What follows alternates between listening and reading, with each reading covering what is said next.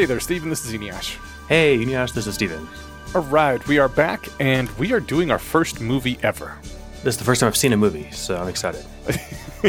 this this feels really weird for me, not only because we're out of practice, but also because like I don't know, it, it, feels different talking about a movie where I don't have literal things I pulled out of the text and pasted in front of me. You know, I just I watched a movie and I wrote down some notes, and it's it's a di- very different thing. Yeah, at least to me, it feels that way. No, I felt the same way. I mean, so when I was watching it, I did like an ordinary watching experience, and I thought like five minutes in, I was like, oh, I should try and take notes because I feel like I'm going to want to remember like specific things. And I pulled up my phone and started writing, and then I was like, wait, I'm going to miss stuff if I try to mm. do it this way. I'm gonna I'll just I'll just remember everything. and then I feel like I remembered most stuff, but I if you rent it from Amazon, you have it for 48 hours. So I still had uh, through the end of today basically. So I had it playing on in the background and I went and zoomed in on a couple little things that like I wanted to double like get another look at when we were watching it the mm-hmm. first time. Like when he's looking through his wedding album. He, oh, he pulls out the mag- crossing her fingers. Exactly. So I missed it the first time. I couldn't tell what he saw. So I went back and found that out and stuff. But yeah, man, Truman Show. I can't remember if you said this on the air or not, but you had said for me to watch it with the the theme slash idea of uh, Fall from Grace. Yes, in the back of my mind. The uh, the expulsion of Adam and Eve from the Garden of Eden. Yeah, and I'll I'll be honest with you, I have I didn't make any connection to any of that. Oh, okay. But uh, I look forward to seeing. I, I guess okay. If I had to make the, the connection now, once he has the knowledge mm-hmm. then he's he basically can't live there anymore. Yes. Is that the is that what you're talking about? Well, I mean, there's a lot of things. Once I made that connection personally, I went back and watched it again and was like, oh my God, it's everywhere. And, you know, I don't know if it's actually everywhere or I'm just seeing things. But like the really big thing is that uh, Truman is, he's innocent, right? First of all, he is unsullied by sin. He hasn't done any bad things ever. He's just a good person, a, a true man, right? In his unsullied state of grace at first creation. And he lives in a perfect world where there is no crime, there is no sin. Uh, everything is basically set out for him just to have a good life. And he doesn't have to worry. It's a garden, right? It's a controlled world. There is no actual I don't know what I'm trying to say here. Like danger, there's no interaction. He's he's in a kindergarten being watched over by a parent, by a god figure. There's no real and, life, yeah. Yeah, yeah, exactly. And then he is given the knowledge that there is a broader world out there that is dangerous and can be awful, but is not being controlled for you by a god. And uh, he goes out into it. And that's the, the story of Adam and Eve originally being perfect, unsullied, innocent creatures, discovering the knowledge of good and evil, and then not being able to stay in the perfect garden where their lives would be easy and safe. Yeah, no, I, I, I can totally take the parallels. I think there's a couple important distinctions in that, like, he chooses to leave. Yes. Whereas I think Adam and Eve got the boot. Right. And because God made the garden, if he wanted to, he could make it nice and meaningful somehow. Like, there's an element to the Garden of Eden that is less mm, sinister than the island. What is the place that Truman lives called? That's a good question. I, I don't remember now. The eh, we can call it the island. It's islandy enough that they went out of their way, and I caught this when he's trying to flee. This is out of order, but whatever. He's not even. He doesn't even like driving over water. Yeah, and I'm like, oh, that's why they killed his dad at sea. How fucked. And then they confirmed yes. that later. Like that was the whole point. So uh, it's it's islandy enough to where that that was an impediment for him. Mm-hmm. All right. Well, do we want to just jump in or? Well, I guess the thing that uh, I started out with is the little pre-roll uh, where they're interviewing some of the cast members, and his friend very specifically is insisting it's not fake, it's real and controlled, which I, I think goes into the garden metaphor. The thing that I really liked is like they they have some of that pre-roll where the people are talking about the show, and then a minute, two minutes in, you just bam get the inciting incident right away where a, a light falls uh, out of the sky. I had forgotten that it just starts right right off the bat like that and that movies used to do that. They were you know not two and a half three hour monstrosities. They were like all right here's the world. Boom things have started. Inciting incident in minute two. Yeah it was a it was a tight whatever hour and 50 or hour and 40 minutes or something. Um, mm-hmm. so i knew the premise of the show and i had this vague image in my head of him on a boat.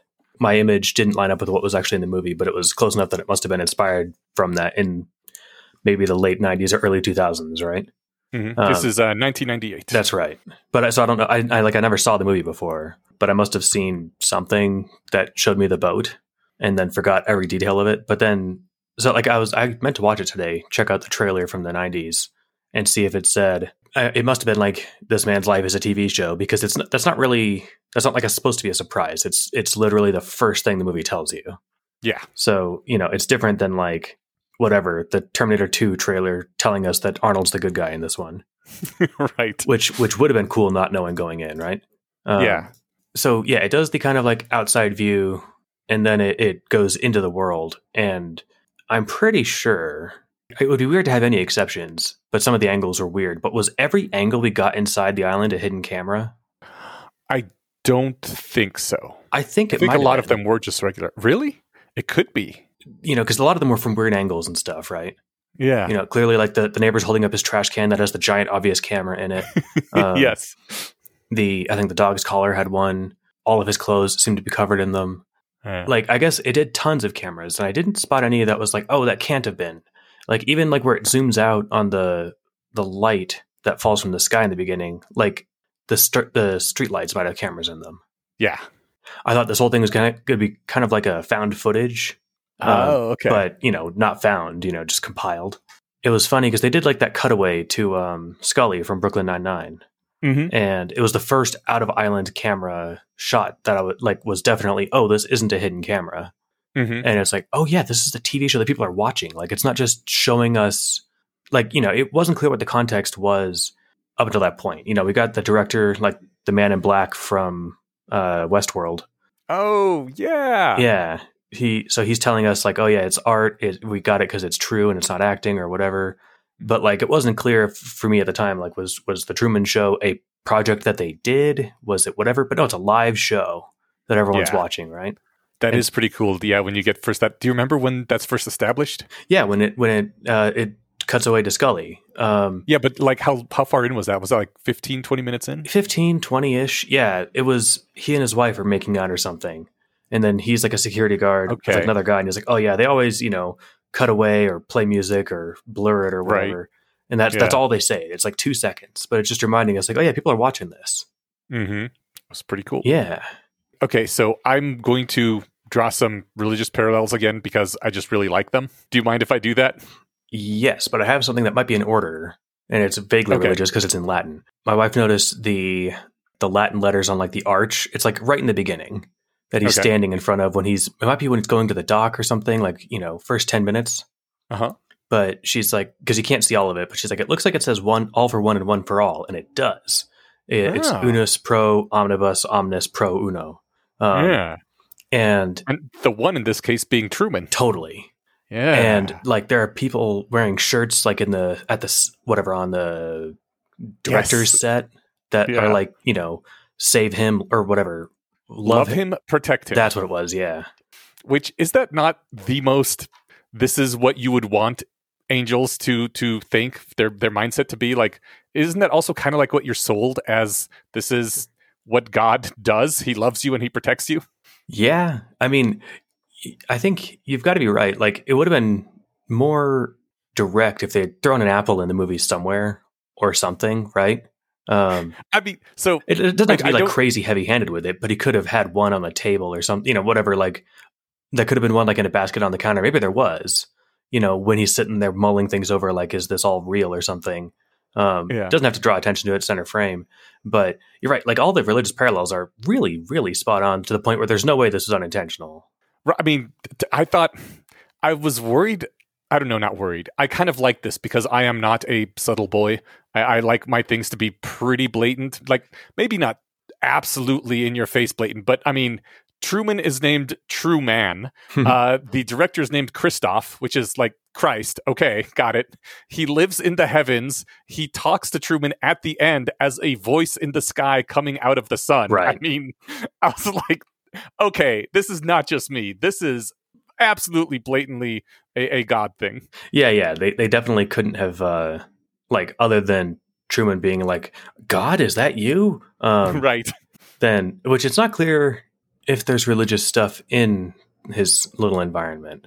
Like I put together like a thing in my quick notes today called uh haters would nitpick slash things CinemaSins would count but aren't real problems. And uh, one of them is to like, uh, so you remember? I think it was like the first sunset we see, hmm and it, the the skyscape is impossible, hmm and it's so blatantly impossible that like I noticed it right away, and I'm like, did they not teach him the solar system? But who cares? Like that's not Yeah. that's not actually a problem, um, Right. But I mentioned if that. This is the sky he's seen his entire life, then that's just what he accepts, right? yeah, exactly. If anyone's complaint about this movie is like, well, why has he never found a camera? They're fucking everywhere. Or why was everything working fine for 30 years, then everything falls apart in like the same two days? Right. And it, like those aren't real problems, like with the movie, Mhm. right? I think the movie is actually like a masterpiece. Yeah. Like there are so many. I caught so many little details, and I even I caught a bunch on the first time because we know what's happening, right? Mhm. Like it, it's allowed to be subtle, um, Mhm. and it's allowed to be kind of like loud to us. But like he goes to the travel agency, right? yes. And that woman comes in and she's got a napkin tucked into her shirt. And I thought that she's coming from lunch. And then I'm like, no, wait. She just came from makeup because there's never anyone in the travel office building because no one actually works there. Oh, yeah. Okay. Right? Like little things Uh-huh. like that. And everything, every detail is like that. It's crazy. That's awesome. I, I, I hadn't caught that. All right. Well, uh, I, I cut ahead of your, uh, you're going to say some religious stuff. Well, I mean, this this kind of relates to what you were saying. Like, how did things go so wrong? Like, they all started going wrong at the same time. I think for the most part, things probably had had gone wrong every now and then, and he just hadn't really paid much attention to them. But then, like, a few things went wrong all back to back, and that's what really drew his attention. Uh, which maybe is not entirely plausible, but generally in stories, you're allowed a big coincidence or some unplausible thing at the beginning to start the story off. It's Right. it- it's something happens that does not normally happen, which throws the world out of kilter and is the inciting incident, starts stuff weird. And uh, sure, those are always unlikely, and that's why we get stories about them because they draw our attention. That's, yeah, you're right. That's literally every story, right? right? You know, the, the apocalypse demon can't show up before Uther gets there. yeah. You know, like the, the, the ring, or Sauron can't go hunting for the ring until like people know it's a problem. Mhm. You know, otherwise, like it'd be a very short book. yes. These these terrible riders in black showed up and killed everybody and took this ring out of this hobbit's house and left. the end. Right. In fact, there was a great line by the director, and I wish I'd gotten there again when I was watching it today. So I think it was when he was giving the interview. Maybe he was talking. Oh, maybe I- when he was talking to the chick on the phone. Did you pull this quote directly? I did pull the quote, quote. He says, We accept the reality of the world we're presented. Ah, see, I, I remembered it as no one questions the reality when they have to when they don't have reason to. Yeah. Well, I mean, same Which- same basic concept, right? Yeah, yeah. So we, we accept the reality that we're presented with. Yeah. I just accept that things fall down because, duh. Well, and like, you know, if, if you saw something that you thought didn't make sense, you know, and you did a double take and it was gone, would you be like, aha, I saw the glitch in the Matrix? Or like, oh, that was weird. And then totally forget about it. Probably the latter, although I do have more to say about that. Ah, all right. So I'm going back to the the beginning here, where the things that broke him out of accepting his reality, and I kind of saw a what I considered a theme, but again, I might be looking too hard for this. The very first thing that happens is a star falls out of the sky, right? like biblical proportion kind of event, and also kind of made me think of like Lucifer falling from the heavens uh, down to earth. And uh, I, I know that it's not the right chronology; that doesn't happen until after uh, in the Bible. But and also the the morning star is Venus; it's not an actual star. But you know, having a star fall out of the sky, I think, is kind of kind of setting things up for what's going to happen. But then, like the second sign that he gets is the heavens break open and pour water forth upon him personally, right? And then it follows him around for a bit, which again, the celestial order breaking down. Okay, I guess the the radio one also counts because that is hearing the voices that are carried on the in the ethereal realm. You know, or what Supernatural calls angel radio. exactly Yeah. right. And, and but then, like the big thing that really throws everything out for him is that uh, his father returns from the dead, which you just you can't get much more biblical than literally having someone come back from the dead, right? I mean, oh, okay. I was going to say other than walking on water, but he does that. Yes, he does that at the end. Yeah. Isn't it amazing? Yeah, okay. And you know, if you think about it, the star falling out of the sky that fits with the Apple iconography with, you know, the apocryphal tale of Newton being struck by a falling apple. Oh, okay. I mean, I have to really squint for that one. But if I'm looking for an apple, that might be it. Like it almost literally hit him in the head and made him start theorizing about this stuff. Yeah. Um, or maybe a sky, yeah, the skylight of the knowledge of good and evil. Yeah. exactly I, if, under the the Greek translation. Um, yes. so, do, do you remember when he goes into the elevator and he sees all that stuff? Right. Uh huh. I think that was after the radio. I believe so. Yes. Yeah, because then he turns around because like the the those old twins push him up against the product placement again, Uh-huh. and then he goes into the office and he just turns around. It's playing like this kind of like upbeat, whimsical music.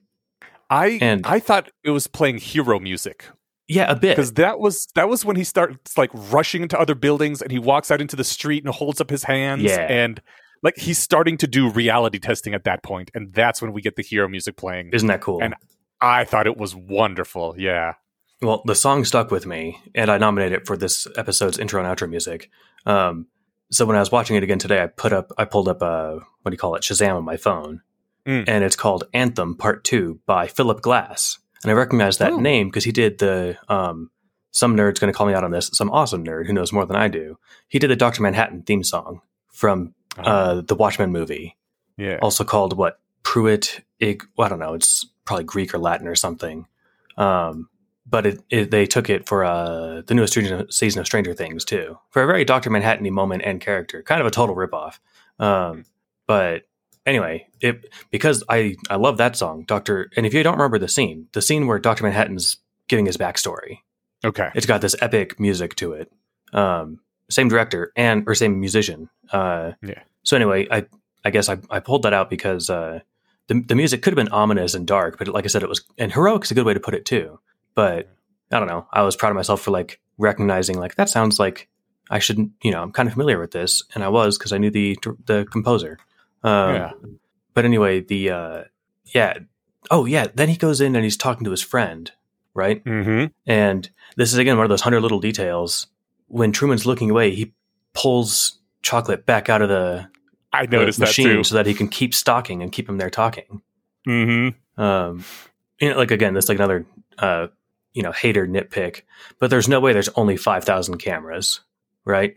They, they, There's probably a lot more. there there has to be probably ten times that many. There Yeah. are like half a dozen on a boat that they have no reason to think you'd ever go near.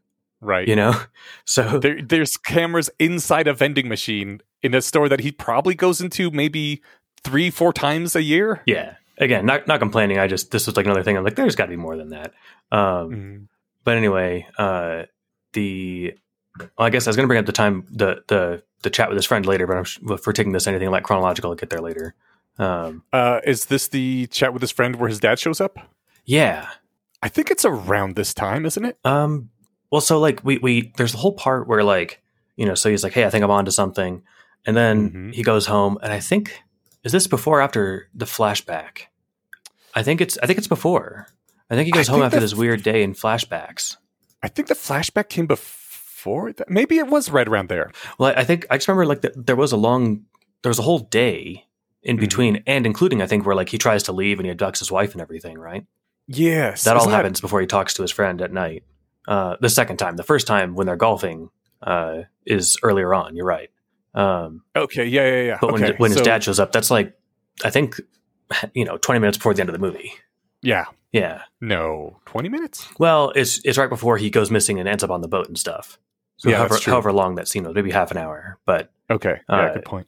the I guess I don't know, as long as we're talking about that scene, just Mhm. did it did it break your heart or was it, you know, because he said and he reminded me at the beginning that he says, you know, this isn't this isn't fake, this is all real. But he's he's reading lines that are being fed to his fed to him in real time. Yeah. He's like, I if this is if this is everybody, it'd mean me. And we know it's not because, you know, you trust me and I love you and like and he's he's just verbatim reading the lines of, you know, the director to him. And it- that broke my heart.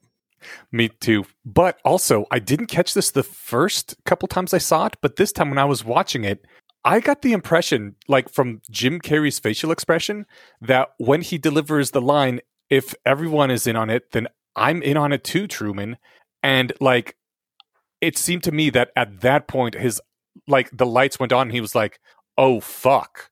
My friend is on it too. The whole world is fake. Whereas before, he had thought that his friend was still his friend, right? And Yeah. it wasn't until he delivered that line that his eyes went up and, you know, just had the exact opposite effect of what his friend had intended. I remember that look of horror kind of like on his face, but I didn't get back there, back to the point when I was watching it again today. I think, I think you're right. Uh, because I'd explain, you know, I had thought that when his friend went to go find him and couldn't, that like maybe it would come out that he helps Truman escape somehow, right? Mm, Because when he was also, when he's delivering those lines, like the friend was almost, also almost crying. yeah. And I didn't know if it was because he's a really good actor or because he felt bad lying to this guy so hard. Yeah. Um, Maybe both. could, could be both, but if it was more the latter than the former, then I think he would have helped him escape. Um, Mm. But either way, I think you're right that he maybe the way that he delivered it, he's like, we know each other so well. If I emphasize it this way, you know, if everybody's in on it, it means I am. Yeah. Yeah, I think you're right. Because if you're going to tell anybody, hey, I'm, I'm getting out of here, you tell your best friend, he'd help you get out, right? Yeah. Yeah. No, I think you're right. Uh, oh, but I forgot the flashback. Um, Mhm. I liked how it diegetically, well, This is the one where they're in high school, right? yeah, but we get Yeah. the flashback because there's people watching the show like in a diner or something. Yeah. and then the give screen them does the black the flashback waves, right? Mm-hmm. And that's how we get the flashback. Mm-hmm. I thought that was kind of funny because the viewers are also getting one. Yeah. To, for them, what would have been like 15 years ago, because the show is live all the time, Yeah. which kind of makes you wonder how they plug in flashbacks if they're gonna, you know, where do they put in those lost 15 minutes that the flashback was playing? Not our It was problem. it was something that was boring. Maybe Yeah. he was taking a shower or taking a dump or something during that time. yeah, when they're when it's running 24 hours, there has to be like a best of reel or something because for many hours of the day, he's not doing anything noteworthy. Well, remember at the end of the flashback, like they're they shoot uh, go back to the True Bar or Truman Bar, or whatever it was called, and uh, the the waitress's boss is like, "What? Why are you watching this? It's on our best of reel anyway." Right. Yeah, they they have the best of art or the best of collections, yeah. When he's figuring it out, it's it's wild, right? Mm-hmm. Because he, he he has no idea what he's onto. Just that something weird's happening. This is an interesting thing. Um, I have said this before. I don't remember where, but um, the Matrix is about dissociation, and that I will die on that hill. Sure, maybe there's trans stuff in there too, but the Those things main can thing probably it be is related. actually, yeah, they probably are. But the main thing it's about is the feeling of dissociation. And Matrix came out in 1999. Truman Show came out in 98. Uh, it also has strong dissociation themes where the world is unreal and he's starting to realize that. And if he scratches the surface, there's there's just it's a facade. There's nothing underneath. There's the green room in the elevator that uh, people were relaxing in uh, before they pushed the uh, the wall back in front of it. Fight Club came out, I think, in '99, and it had a similar kind of thing. There was Mhm. something going on, and I mean, that was my life too. Although it, it's harder for me to say that, yeah, that was my life because I was a teenager, and teenagers have all sorts of mental health issues due to the compulsory schooling thing. But there was something going on in the late '90s, I think, where dissociation was just heavily in the cultural spirit and it leaked through in in these movies or maybe i just latched onto all the movies that did show it because uh, i know there were other ones with similar themes that existed b- both before and after but it seemed to be a real peak right in the late 90s about people being like the world is not real guys what's going on here am i the only one seeing this No, you're definitely onto something because I've definitely heard someone else. It was like either comedian or something. Well, do you remember in the Matrix when uh, Agent Smith says to Morpheus that we tried to give you humans a perfect world and you wouldn't accept it? You kept breaking the world. So we had to create one that had some misery and suffering in it for you to accept it. Yeah, I'm not saying the 90s in America was perfect or anything, but it was kind of peak America.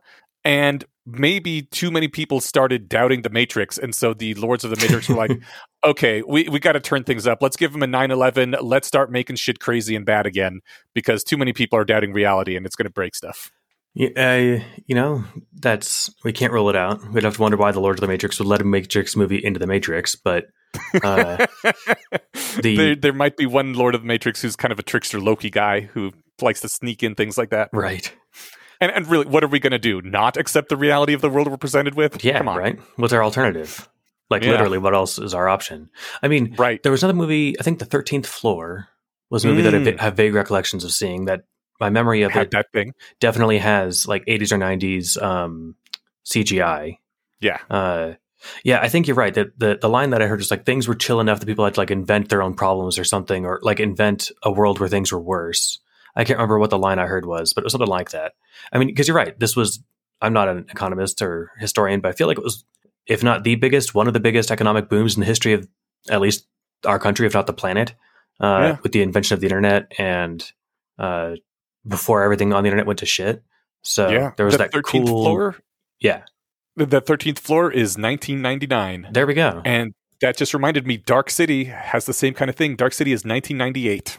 Okay, that's awesome. Yeah, there's definitely something going on there.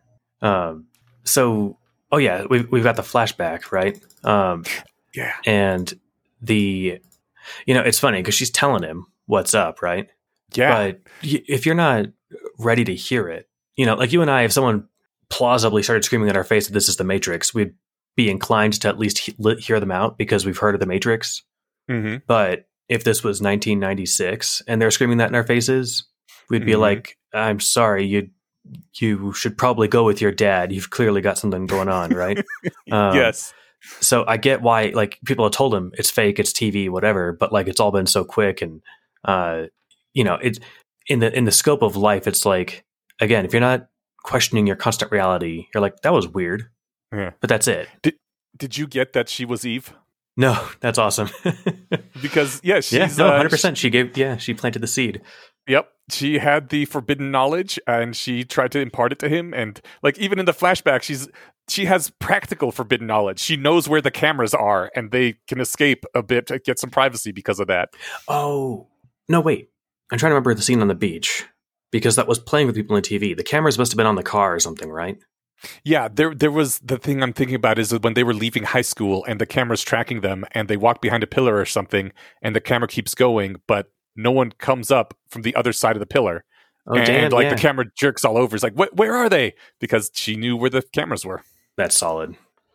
Uh, yeah, I yeah, I mean, yeah, it's perfect. She's she's totally the Eve there. Um, Mhm.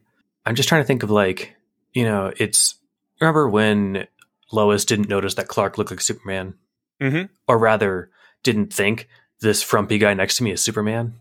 Right. Like she had noticed the connection, right? Yeah. It's But like, haha, that's funny that Clark kind of looks like Superman. Right. Un- unlike, I remember Brian and I disagreed about how plausible it was that she would jump to the conclusion. I think that it, I, I, I think it's completely plausible that Mm. you know, again, the guy who stands, ne- who's next to me at work, you know, huffing out of breath, standing next to the vending machine or whatever. Like Mhm. that guy is not the guy I see throwing meteorites and punching monsters, whatever. Right. Right. Um, I- I've been told a few times that I kind of look like Keanu Reeves, and yet no one has actually accused me of secretly being Keanu Reeves. Right. In fact, I there's a great anecdote. Uh, I forget where I saw this. Uh, somebody was talking to um, Tony Hawk Mm, and said, yes. "You look kind of like Tony Hawk," and he's like, "That's because I am." It's like, "Oh, sure." Right. right. if if Clark had said, "Oh, yeah, I'm Superman," they're like, "Oh, like fuck you are, prove it."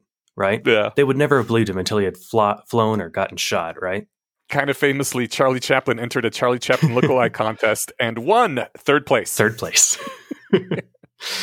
um, yeah. So let's see. He keeps the sweater from. I can't remember. Mm. We'll just call her Eve because I can't remember either of her names. Um, yeah. and I thought it was interesting that they let him do that, like the the lords of the of the world, because his wife could have found it and tossed it out while cleaning or something, right? Right. And you know how many times things go missing? Random, like just a couple weeks ago, I was looking for the Halloween decorations box, which I had filled and put in the basement about three weeks after Halloween because we like Halloween and we keep the decora- decorations up a bit longer.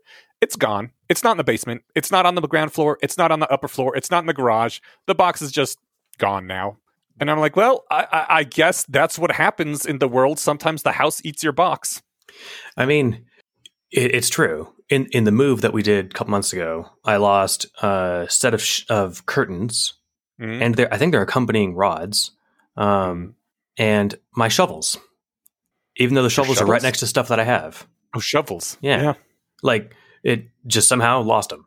So Mhm. you know, and, but and you know, who knows what else we've lost that I haven't noticed is missing yet. But the thing with the sweater is that like it's his prized possession. He knows right where it is, right?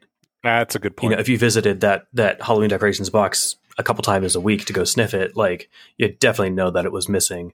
But she could, you know, they could have thrown it out and she, the wife, could have said, "Oh, that old that old thing, I it was full of moths. I tossed it with other junk." Right? Yeah, But yeah. I think they let him keep it because it's riveting television, right? Mm-hmm. Like watching him sit there heartbroken, even though it's over something that's kind of immersion breaking.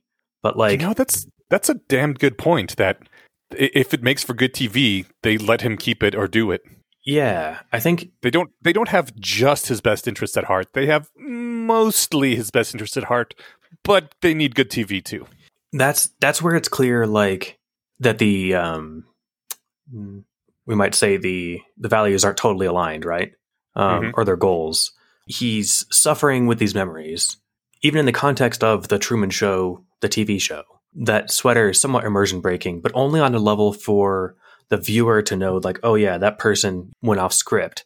But it's not immersion breaking that it's like Truman going off script because he doesn't have one. Yeah. And so it doesn't actually matter where this thing came from. It's it's that he's there crying over it. Um, Mhm. This kind of brings to mind. It's not clear to me, and maybe this fits into another allegorical thing that you noticed. Maybe it is just part of the fact that like the world is safe and scripted. Maybe that explains all of it. Mhm. Why is everybody an actor who has like a fake name and a routine? Right? Like Right. the girl on the red bike and the guy with the flowers and that uh, dented Volkswagen Bug, they just do laps around the block for 30 years. Like, Right. presumably they change it up once in a while, but like around the block, like he doesn't need that kind of action. Most of us don't look Yeah. out the window and, and notice which cars go by. And the, these people need to be eating and drinking and doing, you know, running, getting groceries and stuff, right? Like the, the hustle and bustle of the town could just be that. But everything is scripted. Everyone's got their starting position for the morning, you know? That was the coolest scene where they're about to start looking for him, and like, everyone to to your starting positions, and like just the world is just frozen as people are waiting. That was ah, That was, awesome. wild. I there, Yeah. there, there was a weird thing with that. So they did that after they searched this the the town in the least efficient way possible. Um, Do you think that's the least efficient way possible? they like linked arms and basically marched as a as a squadron. Right. Because you just w- literally walk every single square foot. I mean, if they were looking for like a lost eyeglass lens, sure, but you're looking for something the size of a of a person. I figured they don't true. they don't need to like link arms. They they Yeah. can you know at least spread out like like you do with a real search and rescue mission in the woods, right? Sure, yeah. just within line of sight of each other, or maybe, maybe I don't know. Line not- of sight not- not- probably isn't enough. yeah, not line of because you want sight, them- but it's clo- you know closer than line of sight, but definitely well beyond arm's reach. Maybe throwing distance, you know. Ah, I would think maybe arm's reach because, like, what if there's a bush between you and the person that's, you know, your next closest person? One of you has to go over there and walk through the bush to make sure there isn't a human inside it, right? Yeah, and then if they don't come out the other side, then you and the person on the other side of that person notices that that person went missing. Yeah, but uh, that's. Mm, I, I think you're right. Linking arms is too much, but you know, I would put people closer than line of sight. But also, I guess more importantly, it's just kind of a show of strength and also kind of horror. You yeah, know, that was the vibe I was going for, or that, that I was angling towards. Was like they the second things get serious, they're immediately regimented like they've done this a hundred times. They might even have drills.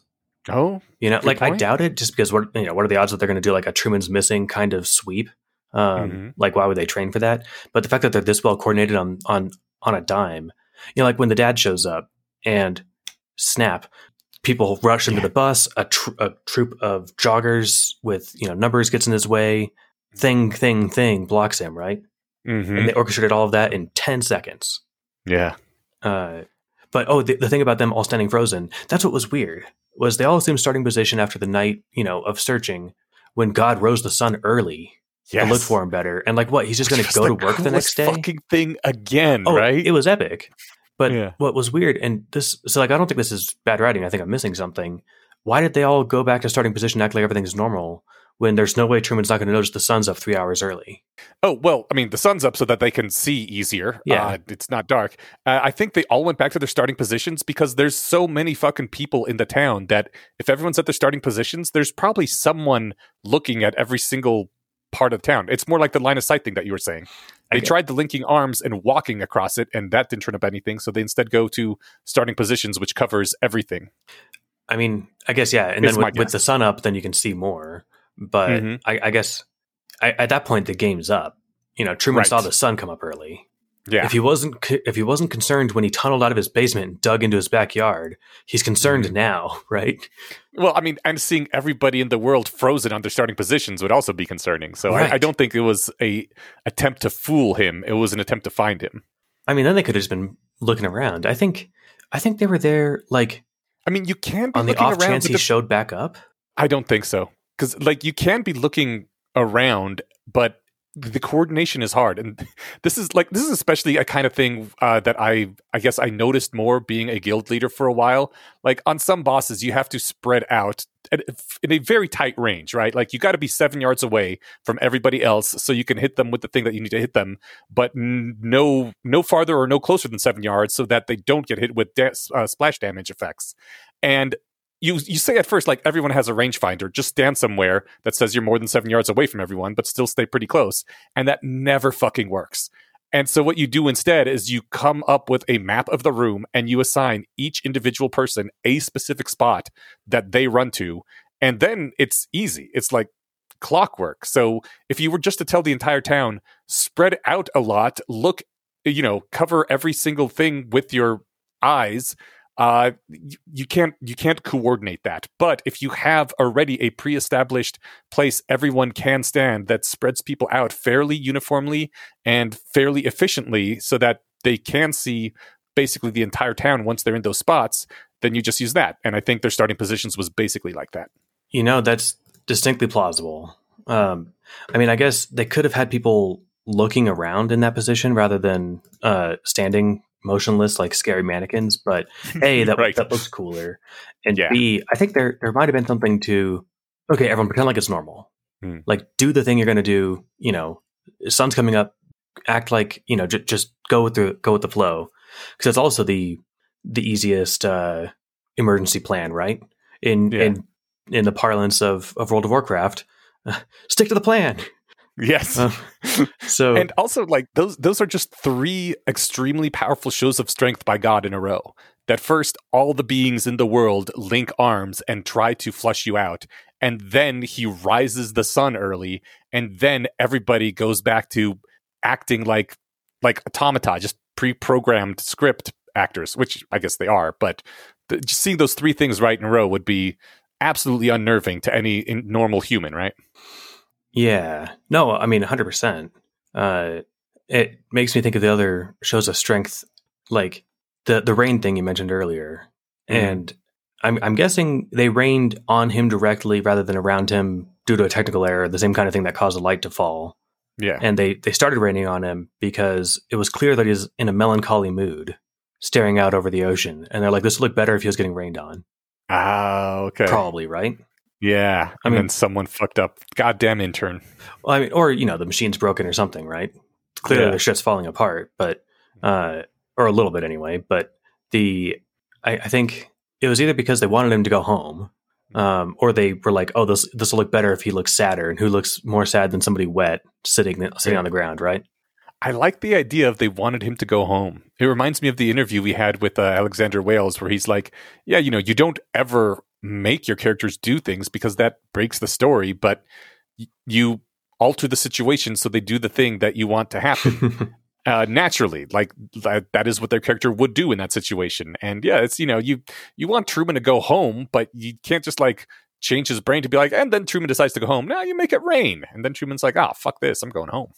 I like how twice in two days his best friend just basically kicks his front door in with like a six pack. yeah, like, dude, we're drinking. Um, like that's Doesn't that's the the closest version to like changing, you know, changing his mind directly, right? yes. Uh, That was great when she yelled to the camera, "Do something!" oh man, yeah. like, Who are you talking to? I because if you had any doubt that like maybe I'm losing it, you know, Mm-hmm. maybe I am kind of going overboard, she yells for help, Mm-hmm. and he's just okay. Now I know you. What the fuck is happening? Uh, or you, you, now I know something is happening, right? Um, yeah. it's it's not clear that uh, I don't think he knows what's up until you know he's told by the director at the end. Like I, th- I think he has he knows something is going on. Maybe he remembers the fact that people told him about the TV thing or something. But I think he just knows this isn't this isn't what I think it is. I need I need to get away from it.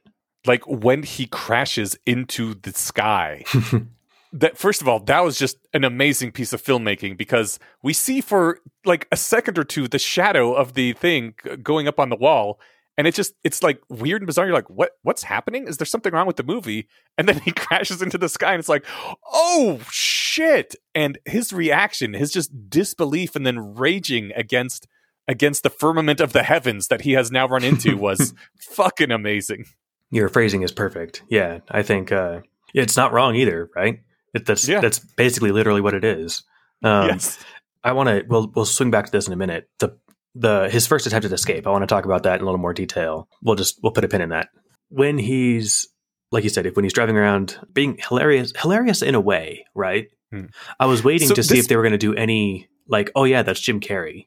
Um, Yeah. and they did a bit with this scene, but also Yeah. the entire movie he looked just like Wilson from House. Haircut, the hairstyle, his Oh, expression, okay. it was surprising. But you're right. That's when he's like finally doing the like, I'm being spontaneous. Somebody stop me or whatever. Right. Mhm. Um, that's the like, oh yeah, this is Ace Ventura. Um, yeah. but Well, but I it mean, was not was- that ridiculous. It was. I think yeah. before this movie, he had only done comedies, and I mean, I I found many parts of this movie funny, but I found them less funny now and absolutely hilarious in '98. And I think it's because I was primed to come into a Jim Carrey movie, you know. But if you're like coming into something more serious, then they're they're not as funny. It's interesting how our expectations change what we actually get out of stuff, which I guess is part of the uh, whole being presented with a reality thing. That's what I was gonna say. Hey, nice. Yeah, I think if you told me, Steven, this is a really funny movie, buckle up, it's it's it's a laugh.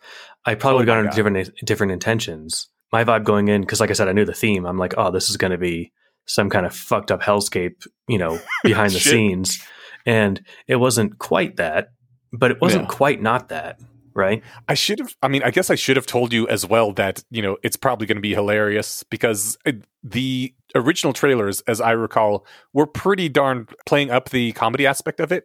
And again, it's Jim Carrey who is the comedy guy of the mid late '90s.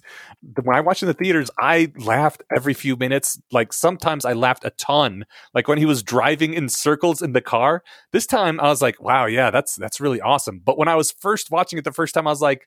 I, I was laughing out loud. I was like, this is amazing and hilarious. And he's doing his crazy Jim Carrey thing again.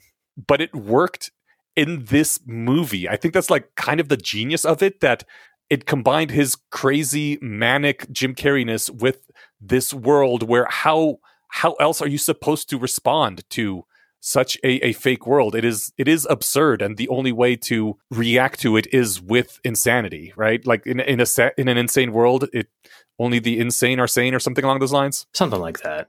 You know, like like I, I think it was it worked well and helped him break out into more serious acting Oh, I think you're probably right for sure. I mean, and you know, his like expression and like the way he again, it's it's a characteristic identifying thing of just how he moves. You know, like there's gait Mhm. recognition. Um, Mhm, mhm. There's there's that I think for other forms of motion, like when he's talking to his friend at the vending machine and he turns around and claps and then turns back. yes That's in a very if that was just a silhouette of a person, I'd be like, is that Jim Carrey? Um, yeah you know, the way maybe, he but leans yeah, the way he leans back when he says good afternoon good evening and good night it, it's or uh, or not when he says it but like right after when Yeah. kind of like that's his the exaggerated motions i guess and the yeah the big expressions and stuff. Mhm, Uh, mhm. According to the trivia section on Amazon, I saw today, allegedly Samuel L. Jackson turned down the role of Truman, Huh, which thank. God. uh, right Don't get me wrong, he's awesome, but he he was an awesome, you know, Jules and you know Nick Cage or Nick Cage, Nick Fury. Um, yeah I think uh, I, I I don't think he's the kind of funny slash. I maybe he is. I, I I've seen him in a lot of stuff, but you know I see him play more badasses than I see him play you know heartbroken, disenchanted uh, victims of the world. Right?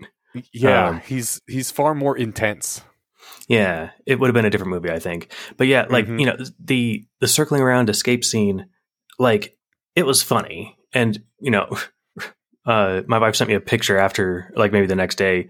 It was Jim Carrey driving in a circle, like "Help, I'm being spontaneous" or something. It's it's a capturable moment, right? mm-hmm. But I don't remember if I laughed or not. If I did, it was with the undertone of like, God, he's just he he has no idea what's happening, and this is him freaking out and you know hitting his hands on the glass of the world, trying to make it break and show him something, you know. yeah And then it does, when he tries to leave and go to the highway, like, boom, oh, look at that. No traffic a second ago. Now traffic. And she's like, Mhm. we should leave. He's like, you're right. We might be stuck here all day. I can't remember if that's when he does circles or if he'd already done them, but uh, he does some more. yeah, he does some more. And then, oh, then he goes back and that intersection's empty. Yeah, it was the same Mhm. one. And then he gets across the bridge. The layers of paranoia they have and the full time staff they have that will, like, pr- hopefully never be on screen, right? hmm hmm Like, they have the whole fire, the forest fire thing. Yeah. And he's like, fuck it, not real. And he's right.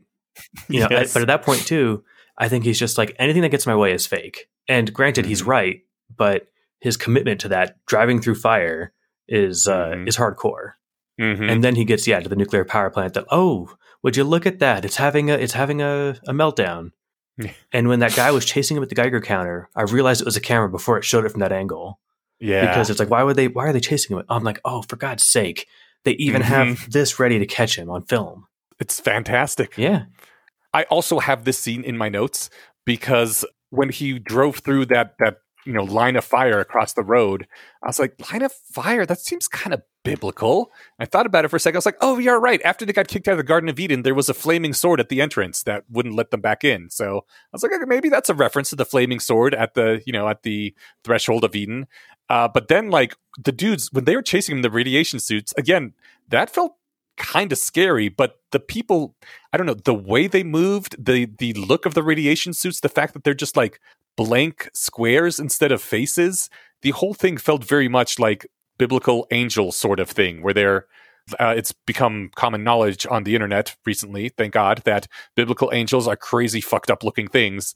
But it, it very much felt like that is the closest you could get in the Truman Show village to having literal angels on the outside outer edges stopping him from leaving. And I thought, I don't know, if that is what he was going for, then it was cool and creepy and unhuman, and I liked it.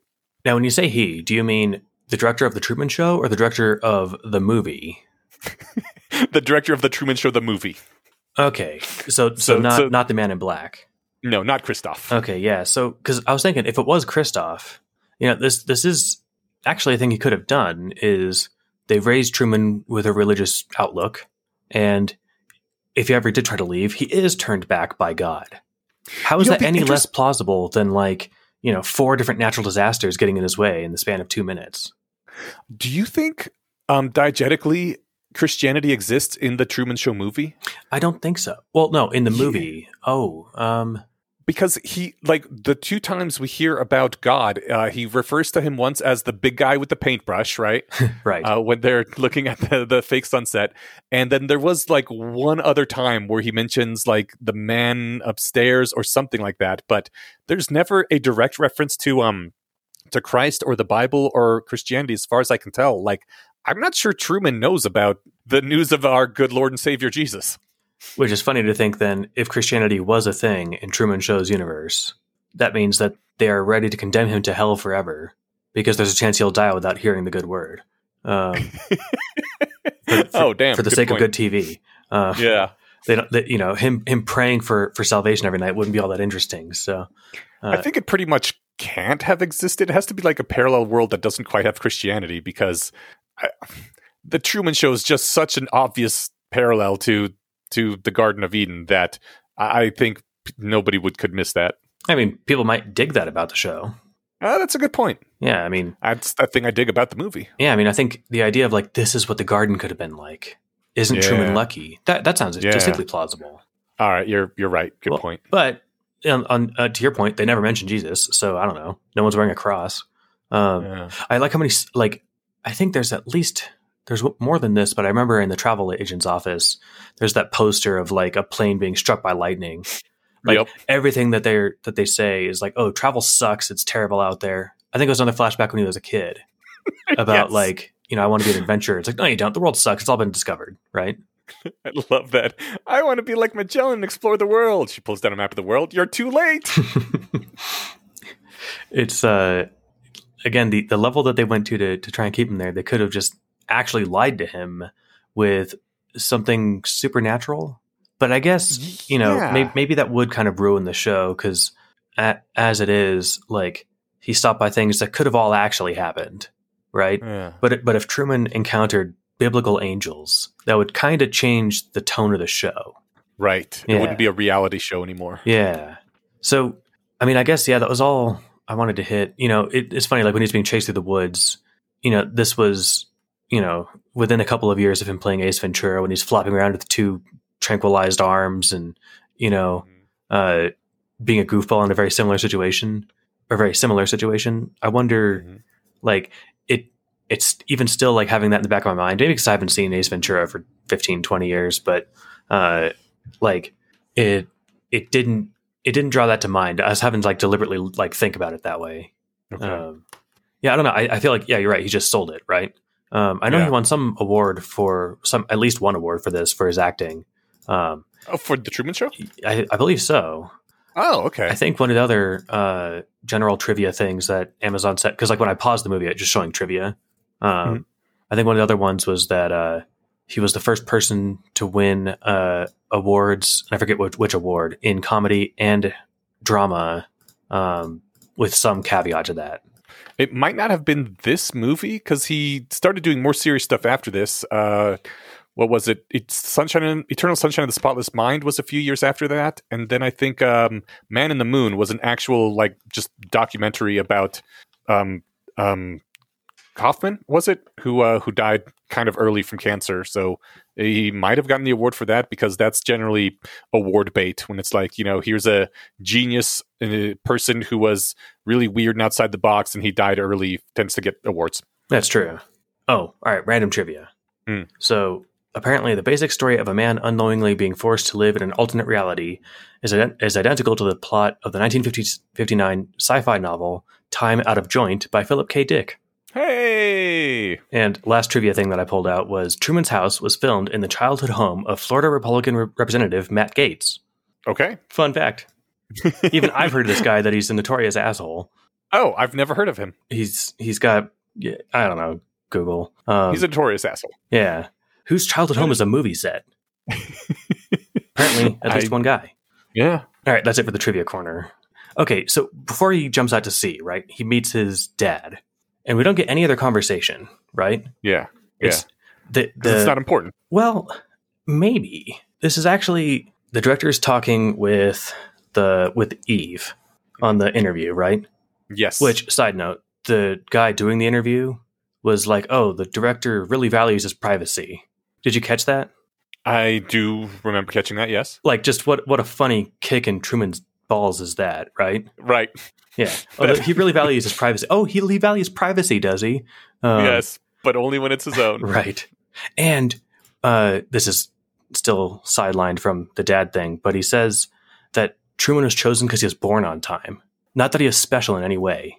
no he had like six other possible babies right Yeah. It's just he was born was- when they're ready to start filming. Isn't that weird? Like, or isn't that like just an extra fun wrinkle to it? Yeah Like if he, if he said, "Why me, God? Why me?" It's like, oh, you were born on time. right yeah You were two weeks early, we- actually. we needed to start shooting and you were there Yeah. Um, I loved also that they had a camera uh, inside the womb where you could see like uh, him developing as a fetus right. because I believe that's probably maybe a callback to uh, when God's talking to probably Lot that I saw you uh, before you were born when you were within the womb kind of thing. That's hard to hard to argue with. I think you're right. And then I liked when whatever guy I guess who owns the studio was like, "We can't let him die on TV." It's like he was born on TV. Right? Is the guy's retort. But anyway, so fucking cold. I know, right?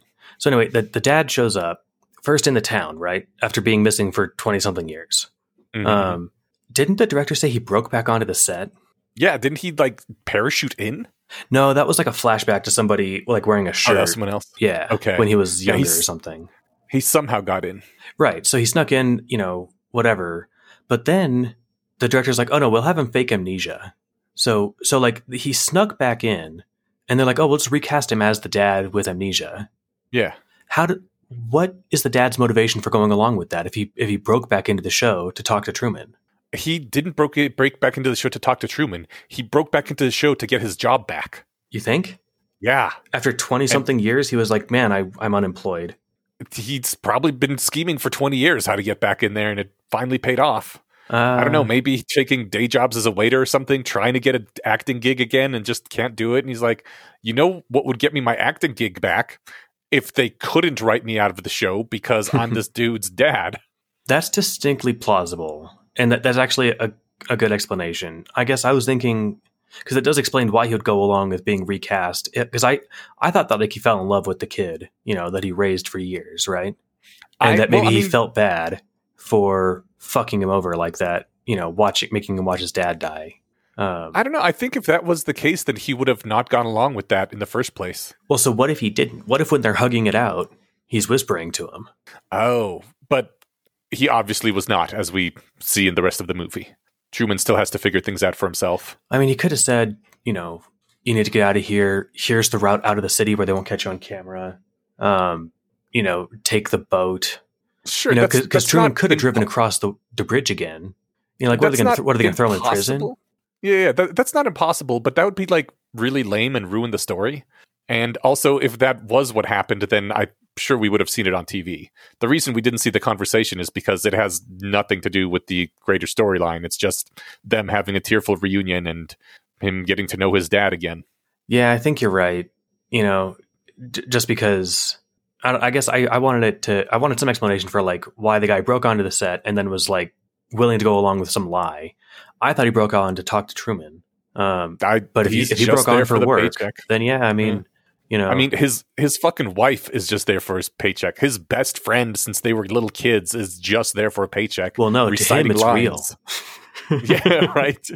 Yeah, reciting lines that are given to him through his ear about like how you're my best buddy, man. Like ah, Yeah. nobody in this world is a real person. They're all just here managing Truman. So Eve was an actress, and I'm guessing that like they initially cut her off from him not because they were like, oh, she's going to spill the secret, but because they'd already cast his love interest. Yes. Okay, so then then when she's like, okay, well, if I can't be his love interest because I, you know, I'm super into this guy I've never talked to because it's a '90s movie, um, then you know, I'm gonna just I'm gonna blow the whole thing sky high. So Yeah, she, I she tries to not- tell him. I think that's not entirely unreasonable No, for kids of that age either. I don't think so. Oh, you mean the falling in love immediately? I have no idea. yeah. I mean, it's I I I be. know that I had some thoughts like that. Maybe not quite at the age that they were trying to portray him as, but they had to use the same actors. So obviously they had to go with late high school and we have to suspend our disbelief a little bit. But, you know, if it was closer to like 14 or so, I can totally see that because I thought that kind of shit when I was 14. And like, who knows? Maybe it even is real. And if you do fall in love with someone at 14 at that crazy way and somehow it works, then you just manage to have your whole life like that, which would be interesting. Yeah, totally. Why not?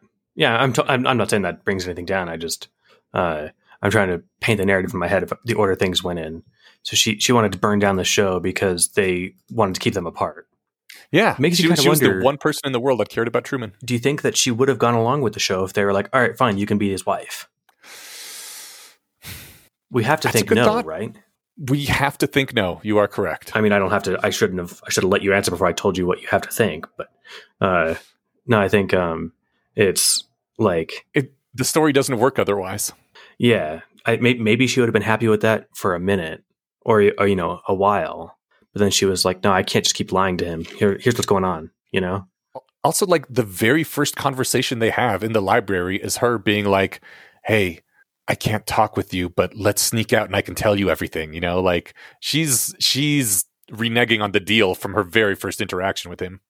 True, but I wonder if they if they renegotiated the deal, if she had gone along with it for a while.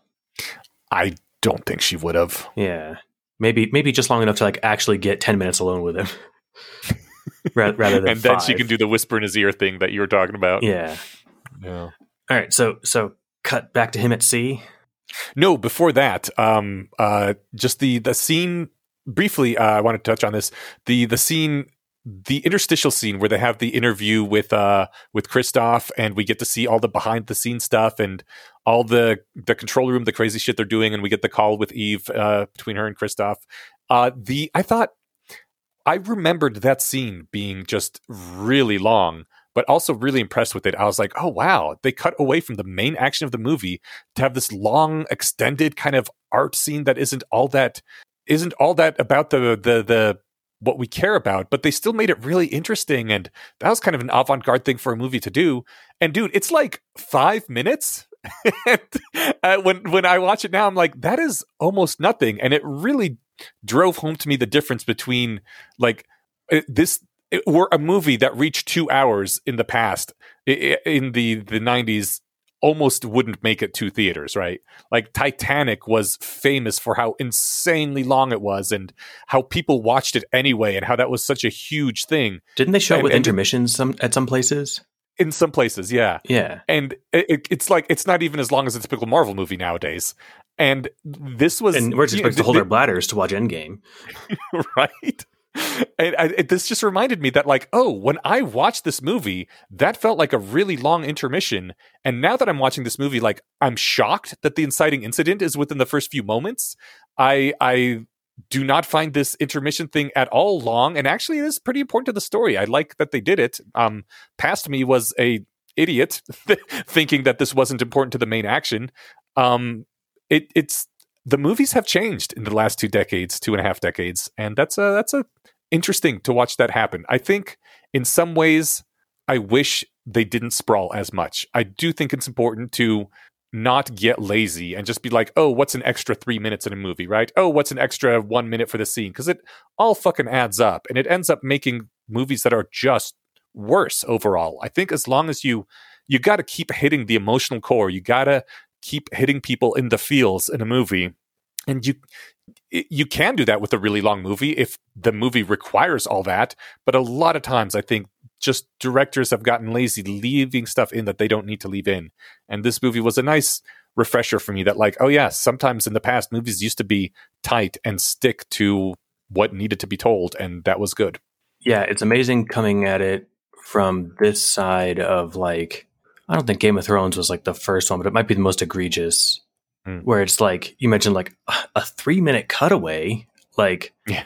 and like you know, you get a whole Game of Thrones episode that's like, and maybe not a whole one or whatever. You get four, especially like Walking Dead's a more egregious example, oh Um, god i hate walking dead right? Uh, you, you, you would get two good episodes a season, two utter shit episodes, then six episodes of filler yeah and like so you know we watched like when we were young and unsullied in the uh in the you know late 90s early 2000s a 5 minute digression from the protagonist was like oh my god this is an eternity.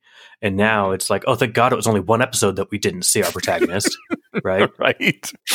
You know like Oh. I, I think it is possible to have a movie be longer and like not have any stuff that needs cutting. Like infinity war was two and a half hours and i think it was perfectly paced. Yeah infinity um was that the first one? Yeah. Yeah yeah that was good.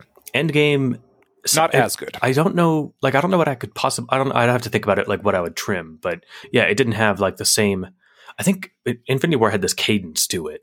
Mm. Like it went place, started over. Like you know what's happening there, next place, and it just kind of it did that and then built all together. Whereas Infinity War couldn't do it, or Endgame couldn't do it that way. But we digress. The whole thing with the, with Eve was interesting. She has like a poster or something of like free Truman. Uh, Mhm. so I don't know if she's like the lone protester standing outside the set, or if there's like a small community or even a large community of people who are like, "This is super fucked up." I, I Um, think we're supposed to, especially because this was in a time before it was easy to make your own posters and stuff. I think we're supposed to get the impression that there there's a some sizable contingent, maybe you know a minority of the populace, but some some portion of the people who don't like the Truman Show and think it's a bad thing yeah, I think you're right. I just thought that was that was kind of a and like go to protests and shit. yeah, kind of just a cool background vibe about it, right? Mm-hmm. You know, I think he said you've been an inspiration to millions when he's talking when the director is talking to him, but like more like hundreds of millions. You know, Yes. there are people in Japan or what you know, some, that's racist, somewhere in Asia, trying to, uh, you know, say his catchphrase, right? Mm-hmm. and like so he's watched all over the globe Mm-hmm. and it's live so they're not translating it you know so like the people learning english to watch this show oh, that's a good point. yeah it's big um so all right he i want to when he gets to the boat Yes, uh again boat scene is so good. i think it's you know it's dramatic and that's maybe why he did the boat because like i said i think if he drove over the bridge again and just like drove around the barricade Mhm. like you know again what are they going to throw in prison that'd make terrible tv he doesn't know it's tv but he's like they won't put me in prison i'm i'm important somehow Um, I but that said, that wouldn't have that just wouldn't have done it like narratively for us either, right? Yes, it would have been a shitty story. Uh, honestly, he may have just thought, you know, if I'm in a car, I'm stuck to roads, and they can blockade all the roads. But uh, out in the ocean, it's just the entire fucking ocean. Like they can't, they can't blockade the entire ocean unless they have, you know, literally the whole U.S. Navy. so uh, I'm I'm free. I suppose you know it didn't look like he had a ton of supplies, but he had some. Um, Mhm. I I just loved you know because again they they play up his his fear of water, which I thought was just like that was that beat was hit enough times to drill it home exactly enough to where it wasn't like Mhm. over like heavy handed or anything. Mhm. Um, I thought that was solid. And then they're like, all right, rock the boat, turn up the wind, make it rain. And as he's being flailed around and splashed the waves, like, you're going to have to kill me. Or is like, that, all- is that all you've got? yeah, And he doesn't know who he's talking to. right. He, he just knows some force of nature is trying to make him turn around. yeah, And it's epic. it is awesome. We get to see like the literal wrath of God as as Christof unleashes all the forces of nature on him. Yeah, the lightning And- bolts. Uh, does were the light was the lightning real or was it just making the noise? I can't remember if one struck the boat. One did strike the boat. Oh, so he was throwing lightning bolts at him. yes. Damn. Yeah. And I I really like the fact that Truman had to commit to dying for this. That I mean this is this is a test of wills here, right? You have the literal power of God on one side and all you have on the other side is a man uh who's willing to die and God has to test him. God has to know is he actually willing to die? Uh and then God has to decide do I let him free or do I kill him? And and that's where the test of wills comes in. But he he does have to test him first to make sure he's willing to die for it. And so he brings him right to the edge of death. And I thought it was that was just fantastic. Like just standing up to God himself and saying, you know, liberty or death What what was interesting? I mean, there's a handful of and Thing- meaning it, you know? right, and I mean, it's the interesting thing about the contest of wills is that Truman doesn't even really know what he's fighting. Yeah. He doesn't know what he's fighting against or what he's fighting for. He's just like something is off, and I know it's off, and I don't want Mhm. that. Mm-hmm. and that's that's enough for him to put everything on the line. And his the the director's conversation with Eve was uh, after his first escape, right? His first attempt. Mhm. So I remember he says, "No, if he's sufficiently determined, he can leave. Yeah. Of course, he can leave. He's not trapped. It's not a cell. Maybe Right. maybe he's just upset because he likes his cell."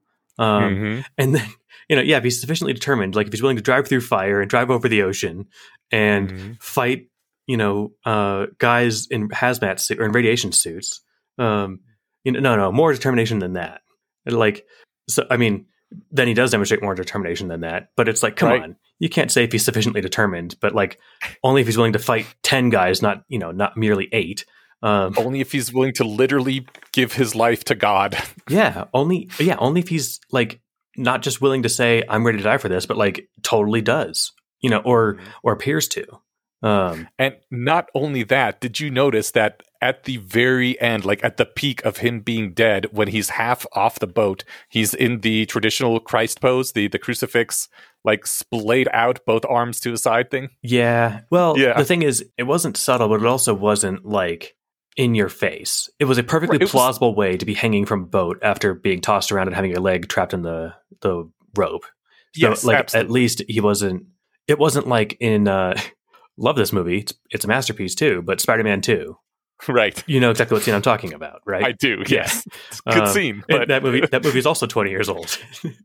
and so it's like, oh yeah, we, that, That that, was super heavy handed with that, right? that was a bit anvilicious in that movie. yeah.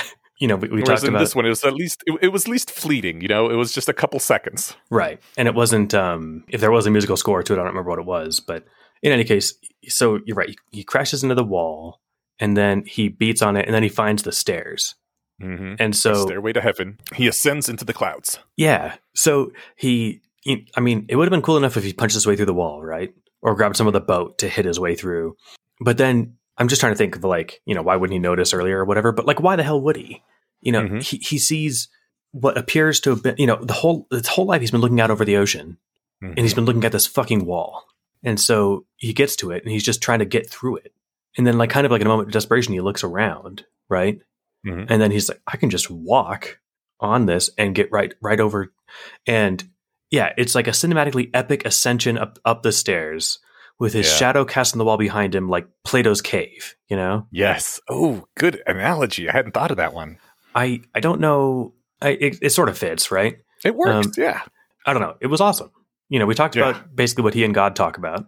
Yeah, I love the scene where the clouds part and the sun shines down on him and he starts talking to his well, to God. And I love the beat where he says, Who are you? And uh Christof replies, I am the creator.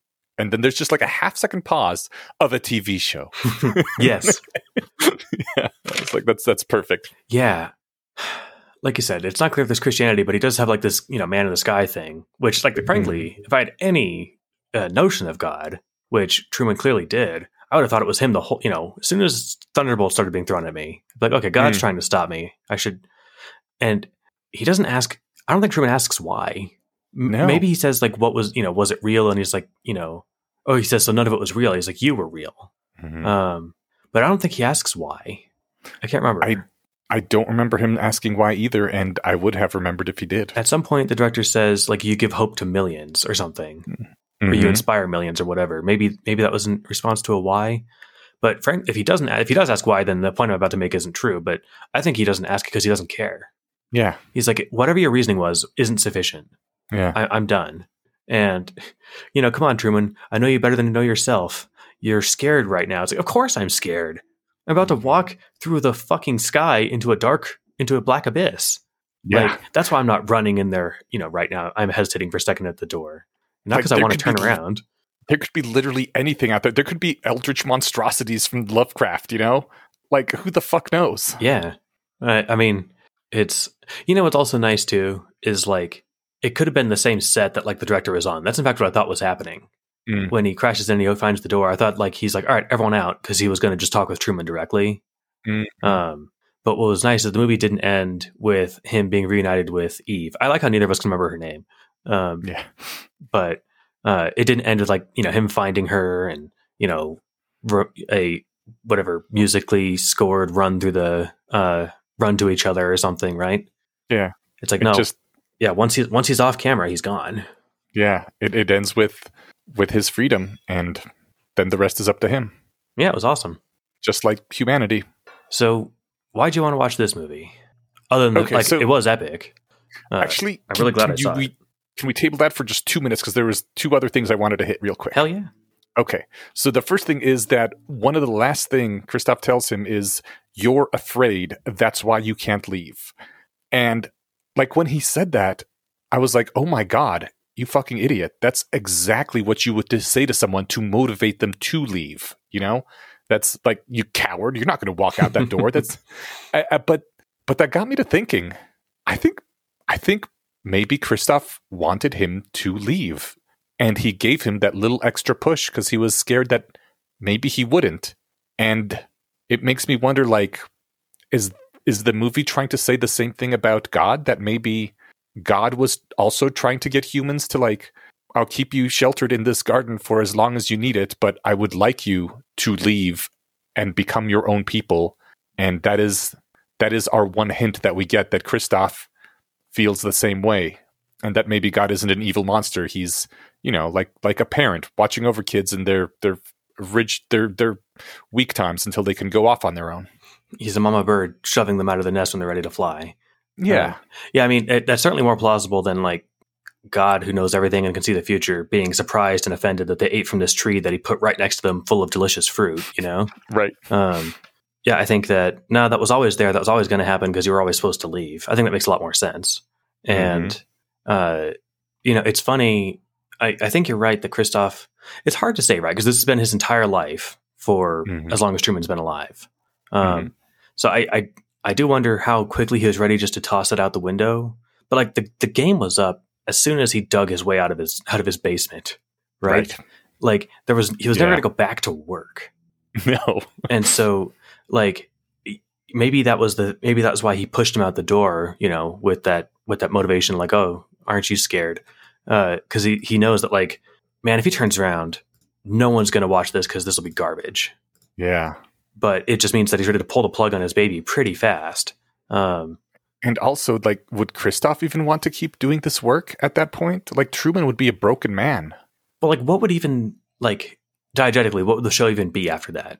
Yeah. Like, he knows that the forces of nature have him here. He knows that everyone here is not who they seem to be, and like the whole point of having the Truman Show was that he was genuine, that he wasn't acting. Right? Yeah. If he went back, Yeah. he'd be acting for the rest of his life. Yeah. Yeah, th- there was And- no going back. And that's that's the curse of knowledge, right? Once you have the knowledge of good and evil, then you can't ever unlearn it. Unless an all powerful deity could take it from you, but You sure, know. sure. Right? But you know, Christof can't, and God didn't. So, uh, Yeah. yeah. no, I mean, I think, uh, I think you're spot on. Also, would you? I'm assuming were extremely happy when Truman left at the end because I was. I think that's the natural human reaction, right? Yeah, was anyone like, oh, he should have turned around? right. But also, I noticed everybody in the world they they did a quick sweep of all the people that we'd seen throughout the show watching the show, and they were all fucking cheering too. They were ecstatic, right? And this has been a staple for a generation.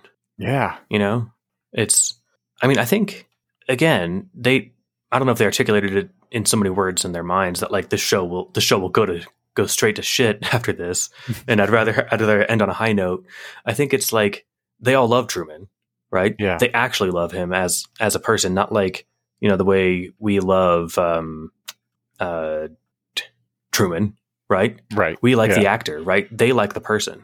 Mm-hmm. Um, so when it's clear that he's un- becoming unsettled and unhappy where he is, they want what's best for him. Yeah. Yeah, I I think this this movie says is optimistic about humanity that it, it believes people really want the best for other people, even strangers. Well, not not a stranger, I guess, if you've watched him his your whole life, but they they they want him to be happy, and everyone cheers at the end, and it's great. yeah. I think I think you're right.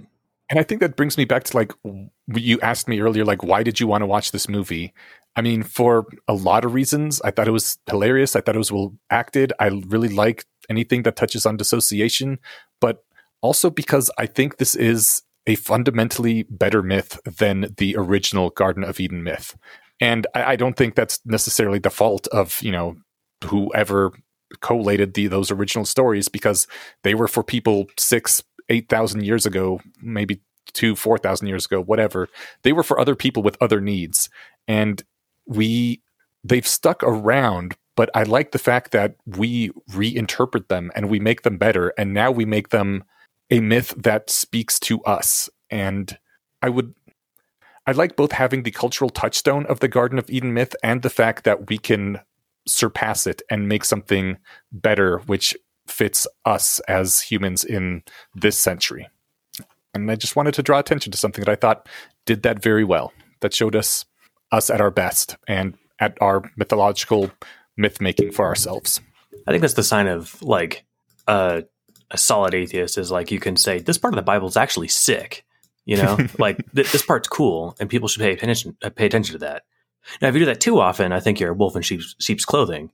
But if uh, you know, because you know, I think Well, the thing is, I think the original one is shit, though. Like, I, I don't think the the god in the original myth was supposed to be a parent who was shepherding humanity along through their you know early formative years where they need to be protected and then gently push them out because he knew that's best for them like he he was just a straight up dick who was punishing people who didn't fillet him enough and it was and, it was uh, setting up why we all deserve to be tortured all the time here Exactly. on Earth.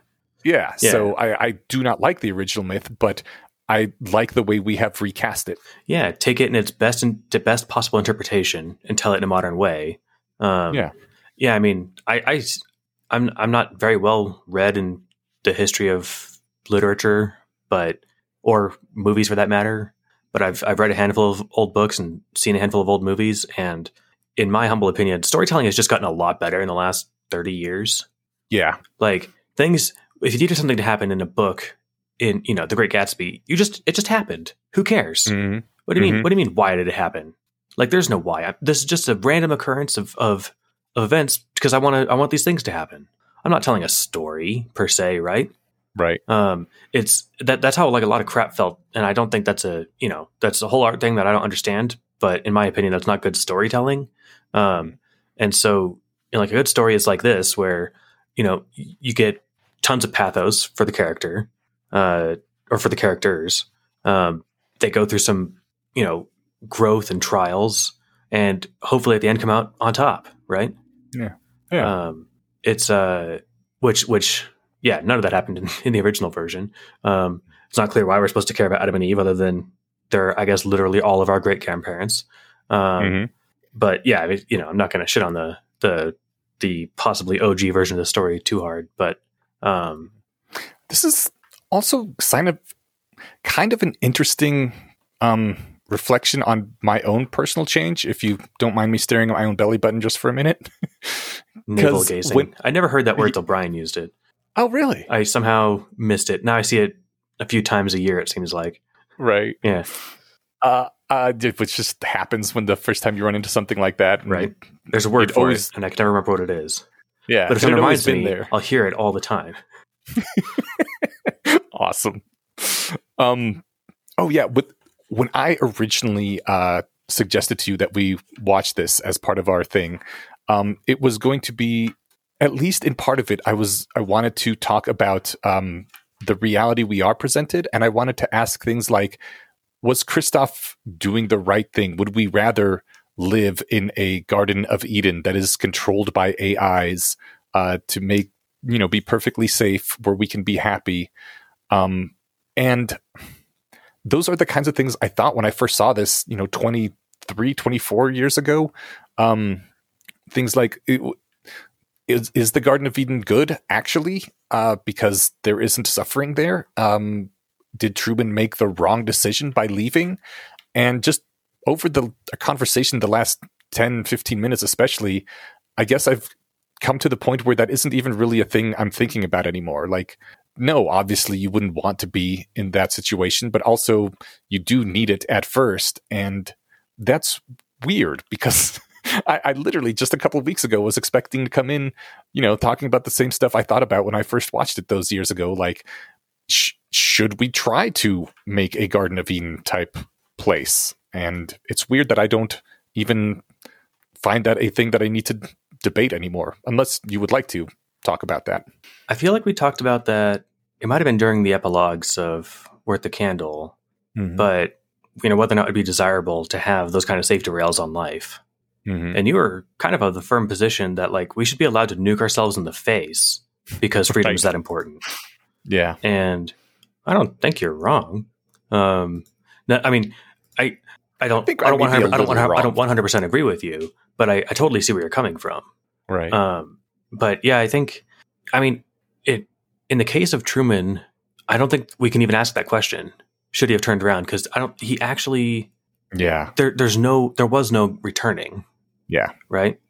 Well, well, again, he's going to go back to his desk and like quote unquote pay his bills. Like yeah, there, there's just it. It would be like Neo not taking the blue pill, but just turning around and going home.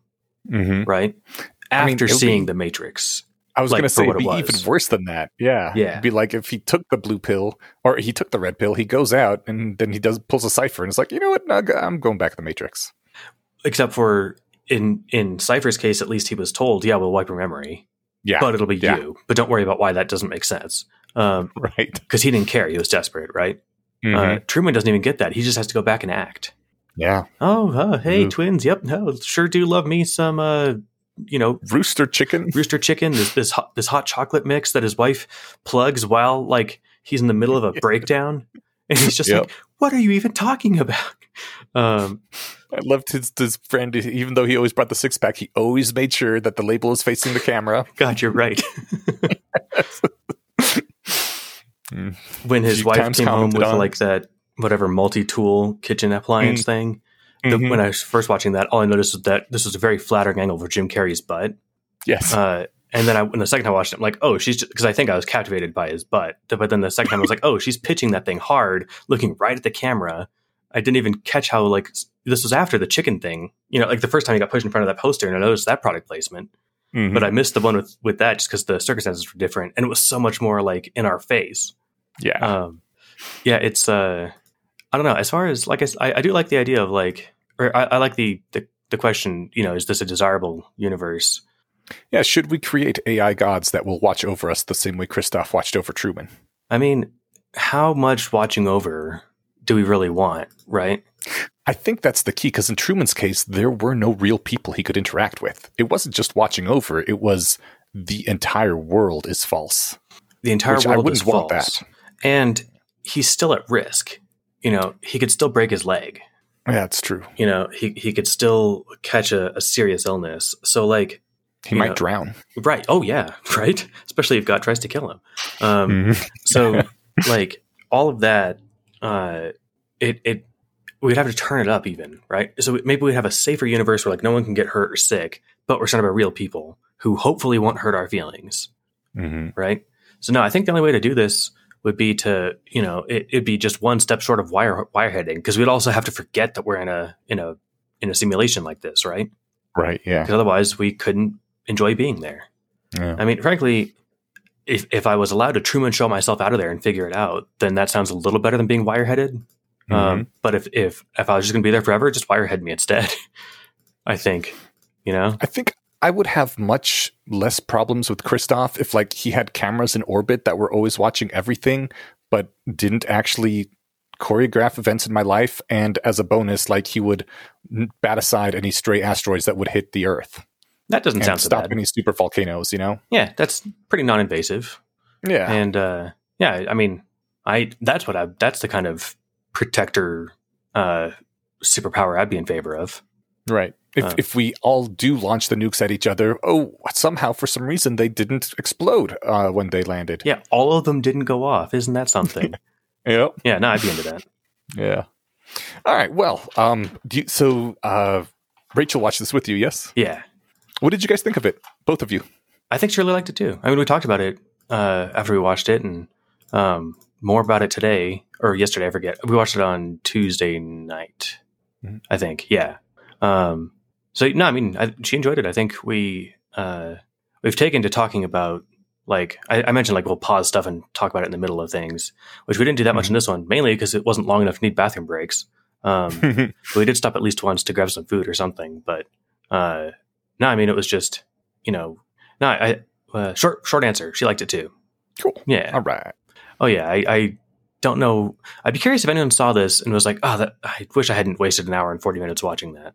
Yeah. That'd be interesting. If anyone did think that, I'd be curious to hear from them. Me Uh, too. But well- mainly so I could tell them they're wrong. Right. All right. Well, uh, so two things before we wrap this up. The first being that uh, while we were on hiatus for the three weeks, I paused all the Patreon billing, so nobody got billed for months where we didn't do anything. But this month, this is definitely going to come out before the end of December, although probably not for a few days still because I'm about to be traveling to San Francisco.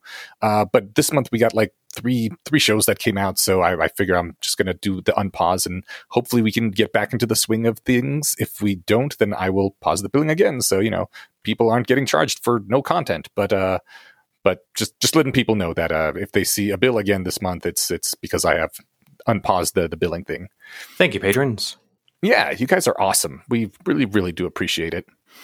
And the other thing was that uh, what is the next thing we're going to watch? Since we decided that we both get to have the other person watch one movie they haven't seen before. Man, you know, I know that I've watched in the last couple years several cerebral, thinky movies, Mm-hmm. and I can't think of any of them. And I've spent the last couple of weeks in the back burner trying to think of what they might be. Hmm. And Do you usually watch movies with your wife? yeah, but no, I've asked her too. I mean, it's just we, we watch a lot of stuff. You know, so Okay. for every for every good thing we watch, we probably watch three bad things. Um, okay. You know, so I Do you do you need more time? No, no. I guess I was dancing around the fact that I'm not quite reluctant, but it because it fits in so well, you know. Because that's you wanted you wanted me to think uh, "Fall from Grace," and I kept saying that Truman could never go back. Right. Mm-hmm, mm-hmm. I think that actually is the theme I want you to to bear in mind watching Thor: Love and Thunder. Oh, okay. So, and we can we can find time to do that whenever you'd like. Uh, Yeah. I, I do think a thirty second crash course on Thor might be necessary. So I'll just run into that before you stop me. So I guess the important thing to keep in mind is right. He you can skip the second movie. He self actualizes in the first one, right? He, he So in learns the the- first one, he gets uh, kicked out of Valhalla because he's being a total turd, and his dad is like, "You're being a turd teenager. You got to go down to Earth, be stripped of your powers, learn some lessons." He is stripped of his powers. He learns some lessons, and he gets his powers back. Yes. yeah, except for his Asgard, not Valhalla. Um, Oh, right. But- Sorry. No, no, it's not a big deal, except for uh, he wasn't dead.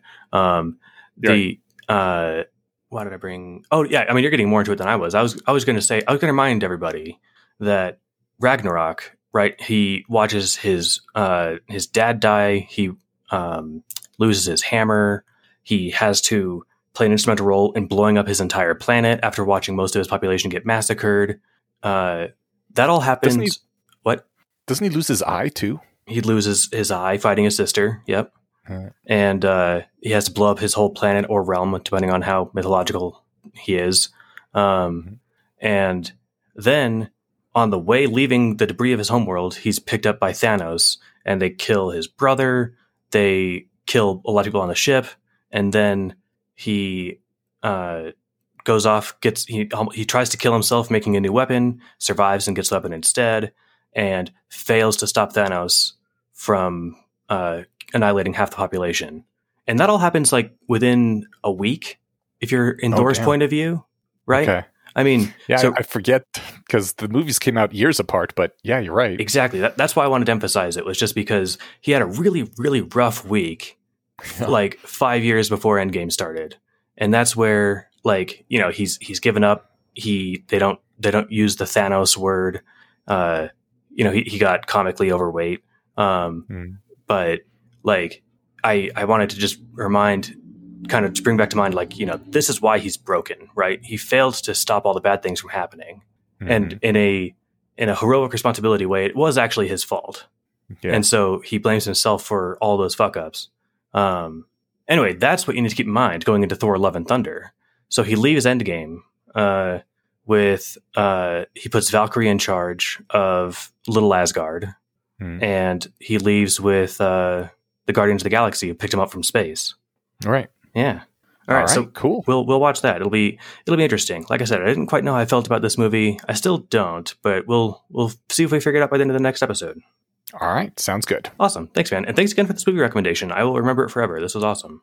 Oh, sweet. I'm glad to hear that. I don't know if we'll if you'll come away from Love and Thunder as enthusiastically, but if you do hate it, try to find parts that you like, and we'll talk about all the parts that you hate too.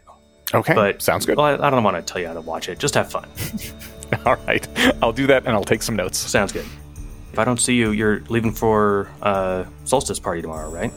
Yes. well then I probably won't see you before you go. So if I don't, then I got to say good afternoon, good evening, and good night.